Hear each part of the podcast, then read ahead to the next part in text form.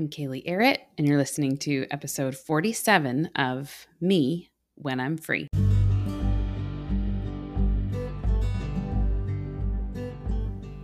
This is the podcast that ponders the question Who is this me when I'm free? And why does it even matter? And what would it be like to live into our unique design on behalf of the world? Let's explore these questions together each week through a simple story, a few moments of reflection, and space to pray. Join me, friend.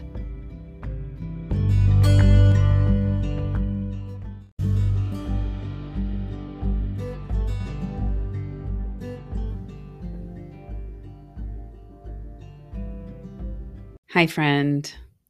It has been a joy to dive into the topic of calling during this season of the Me When I'm Free podcast to hear stories of calling and to reflect together on what it means to be called.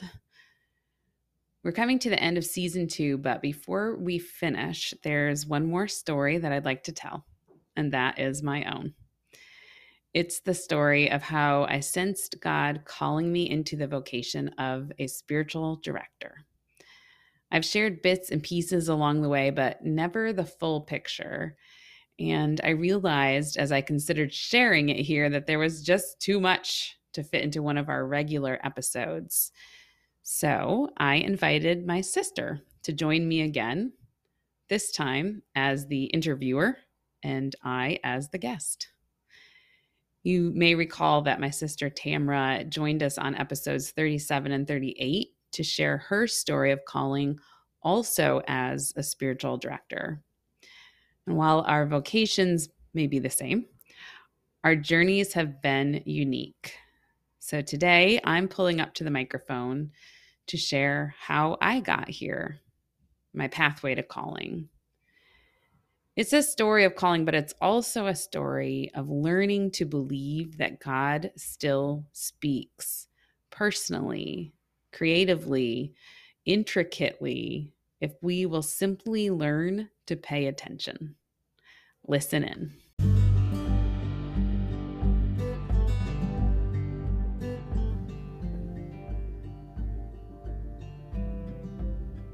Okay, whenever you're ready, feel free to start. All right. Okay, Kaylee, I am looking forward to hearing your answer to this question because we had mm-hmm. a, a, lot of fun talking about it um, on a previous episode. Mm-hmm. As we consider this idea of calling, mm-hmm. I'd love to know what's your least favorite job ever? Yeah. Yep. That is not very hard for me to nail down. Although I will say there's two that come to mind. Uh, one was just horrendous, the other was more just kind of boring. So the first one was when I went to college. I my first semester there, I got a job as a telemarketer for the uh, Fraternal Order of Police. Naturally. Yes. And not only was I very bad at it, I think maybe more than once I cried when people were got angry with me. Um, like on just, the, while you were on the phone with them, you I think so. Oh. Yeah, I'm quite sure I did. Yeah, I don't think that helped though. I don't think they gave more money because of it, but um, but I, it just completely stressed me out, and I lasted one semester and a day with that. So, wow. I, the second semester, I went in, tried it. I was like, nope, I cannot do this anymore and then the other one was also when I was in college. And yeah, it's just funny the things that you do for money when mm-hmm. you're desperate. But uh, I worked for a company that made foam for uh, dry cleaner hangers. You know, when you get hangers Ooh. from the dry cleaner that are wire, but they have the foam mm-hmm. on them, they made that foam for the hangers. And my job for eight hours a day was to count the foam covers for the hangers in order to package them for shipment. So I would just count one to 50. But the funny part of it is that I actually thought I had this really clever system for counting because you had to like place them on top of something and you could only fit so many. So I'd have to do them kind of one section at a time. So I was trying to count them.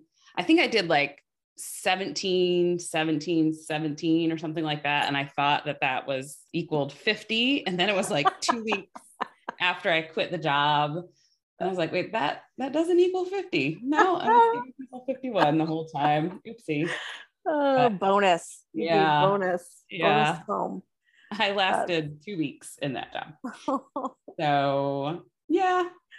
I wonder how much you cost them with all those bonus foam. Yeah, they probably went out of business all because of me. anyway, right. yeah, I'm glad those days are over.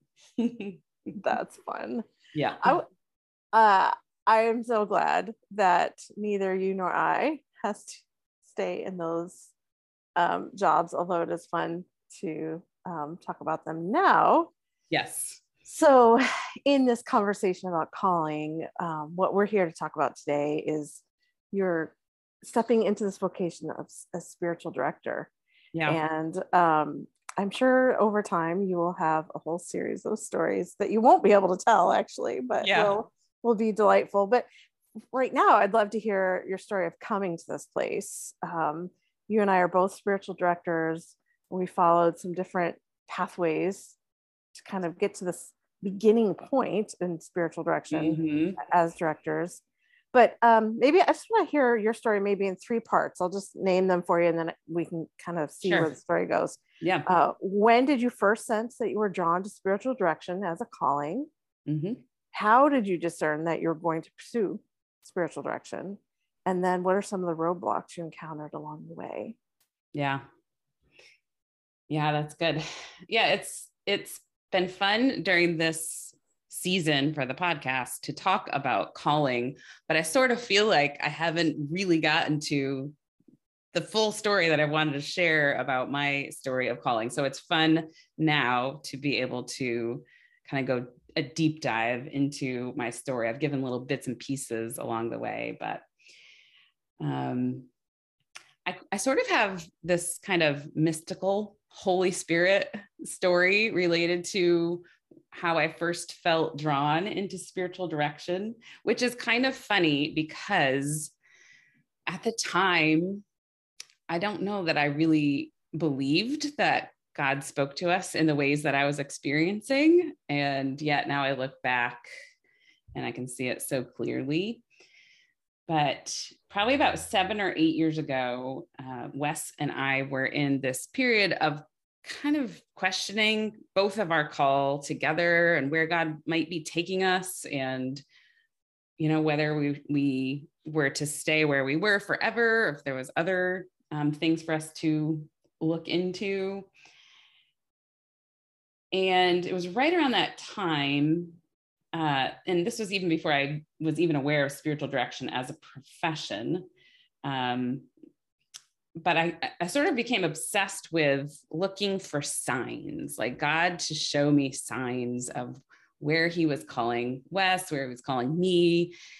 And I would, you know, journal things that I thought might possibly be a sign. And it was during that time that this word kairos began to pop up. And it's a Greek word that means a defining moment or a pregnant moment, a moment where God intervenes. Uh, there's two different kinds of time um, in the Greek language. One is chronos time, which is chronological time, sequential time. It's kind of the time that we're used to, that we write in our calendars. And kairos time is this defining moment where God intervenes. Hmm. And it was during this time that I first heard the word kairos one day. I think Wes sent me this article just kind of randomly and was talking about what, what kairos time meant. And then the very next day, I saw it somewhere else. And so I just noticed that. I thought, oh, that's interesting. Where is this word coming from? I've never heard it in all my life. And suddenly it's there two days in a row. And I just kind of want to pay attention. So I just started journaling that. Like I said, I was looking for signs. And then it was maybe a few months later that I went to this conference. And at the conference, they had a whole session about Kairos time. And so, hmm. once again, I'm just kind of noticing this, paying attention to it. And then it might have been actually a year later when I first met uh, Christine, my spiritual director, uh, who became my spiritual director. Mm-hmm. And she introduced me to spiritual direction. And I was just kind of fascinated by it and um, participated in different retreats that she led and learned about the practice of Lectio Divina through her and really just loved uh, what spiritual direction was. And at the time, she told me that she, the school that she attended was called uh, Kairos, the Kairos oh. School of Spiritual Formation. And so once again, it was just kind of this okay, God, is there something here that you're trying to point me to? And so I started paying attention. And then I started to think, huh, is it possible that God might be inviting me to pursue spiritual direction training, which was this very strange thought for me. I had never once considered going back to school. I was in the world of money saving blogging and doing, you know, pretty well with that and hadn't really thought about having a different calling.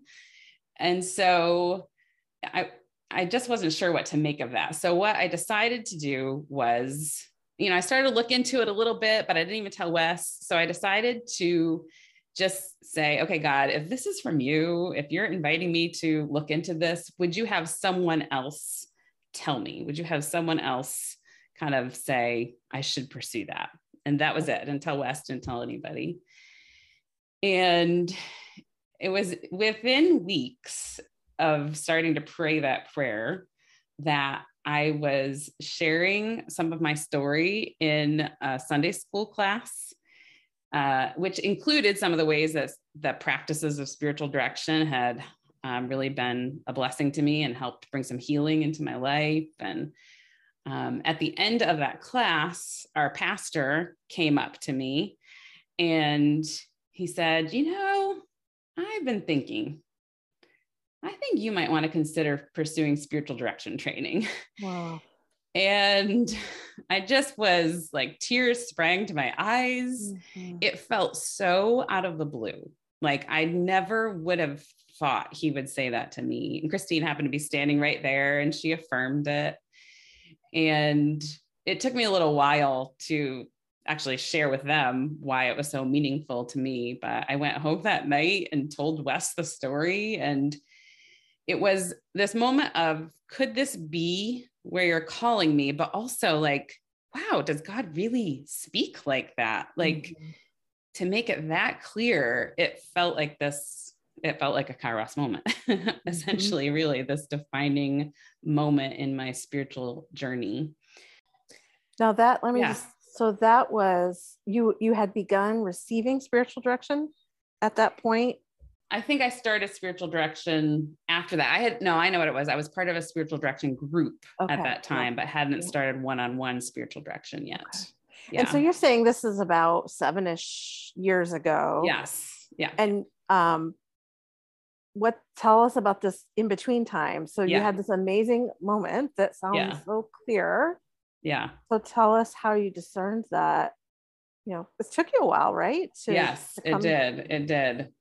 Um, well, what makes the story even more mystical is that it took that long. And that when I finally decided I was going to pursue it, I started looking at all of these different schools because the Kairos school that my friend attended uh, wasn't an option anymore. And I sort of was like, oh, was I making up that whole Kairos thing? Mm-hmm. And then I got an email one day from a spiritual direction training and kind of it sounded really interesting. I clicked on the link and it was called Kairos University. And it just felt like God was just kind of giving me a little God wink, like, yep, mm-hmm. you do hear me, you do. But there were, it was really five years of questioning. And uh, I started to pursue it and then stopped and felt like um, I need to try you know this instead i just began to think that there were other things that god might be calling me to and so I actually look back at that time now, even though it felt like a lot of feeling stuck and uncertain. But I look back at that time now and see it sort of as living the questions, mm. which um, there's a quote, actually, I was going to read it to you by uh, Rainer Maria Rilke that uh, sort of feels like it defines what that time was like for me. Um, he says, Live the questions now. Perhaps you will then gradually, without noticing it, live along some distant day into the answer. Oh.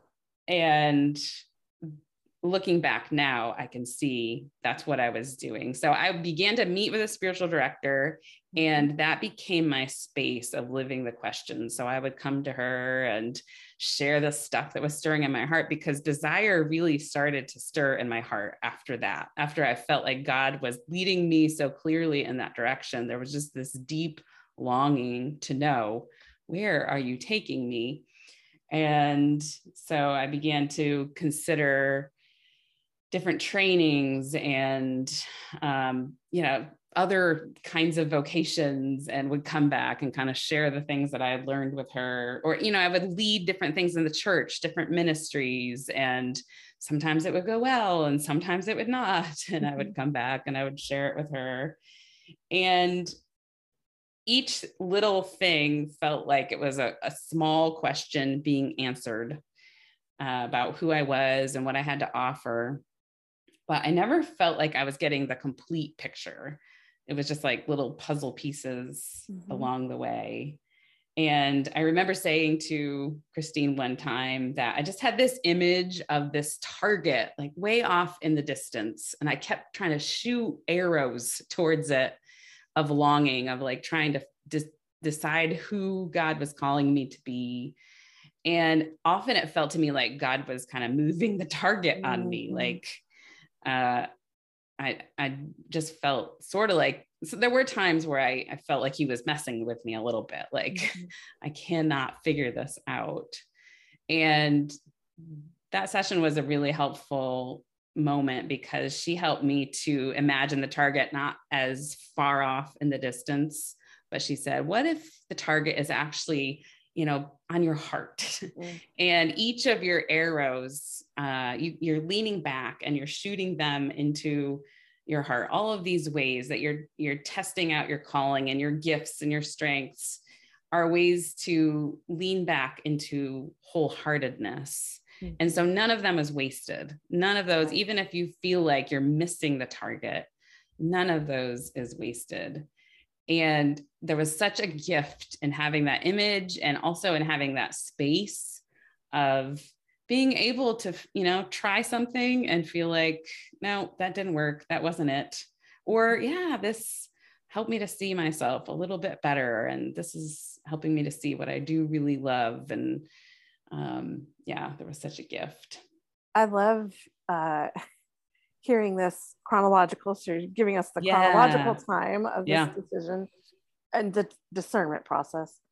Um, being able to kind of intersect my my story of being called yeah. in spiritual direction because even as you were living the question and you know just kind of sitting with the question your journey helped me make a mm. decision mm. so you mm. shared with me what you were learning and hearing and it stirred desire in me. And I was in a place in my life where I could say yes. There was just a shorter, you know, chronological timeline for me to hearing and listening to the spirit's call, but also to, to encouragement of others and being able to say yes. And so uh, I, I think that's a way, it's an evidence of God's kingdom economy when yes. our little yeses add yes. up or they multiply actually they multiply in other ways and so um, i just love being able to intersect that so we talked that about that a yeah. few episodes ago about yeah when you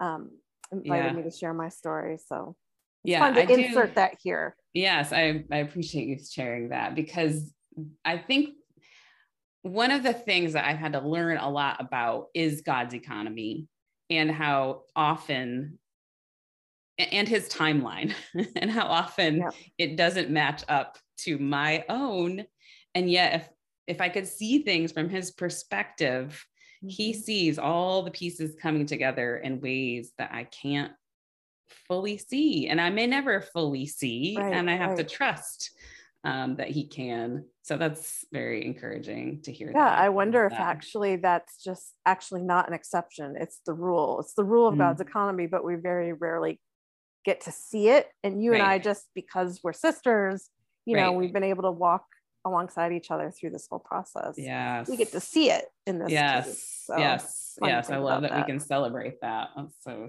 that's so fun.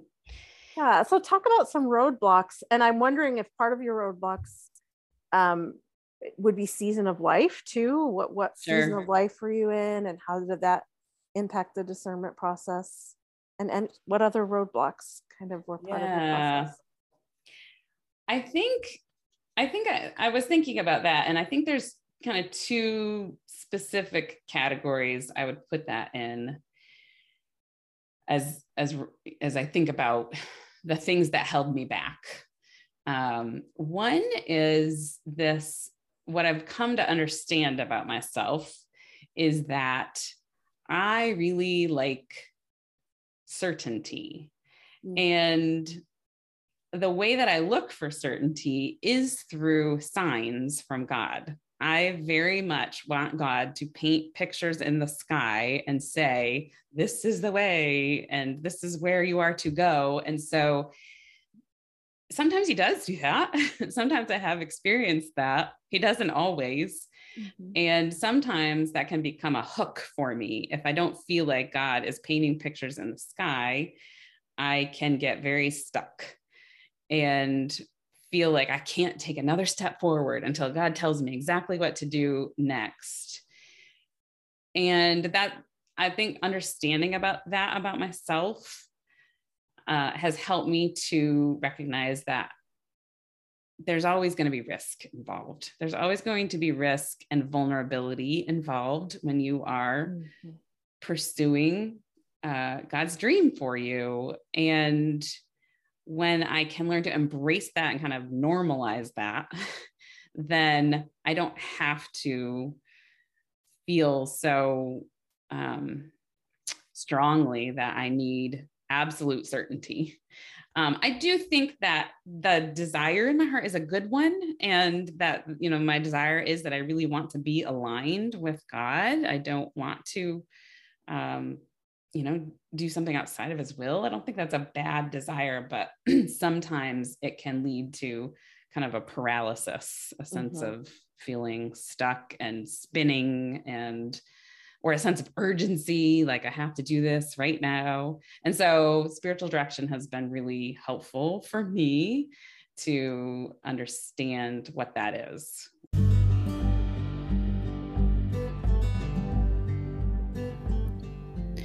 Thanks for listening to this episode of the Me When I'm Free podcast. You can tune back in next week to hear part two of this interview. In the meantime, click follow to subscribe to the podcast, and I'd be delighted if you left a review in your favorite podcast listening app. Thanks for listening, friend. Let's meet back here next week.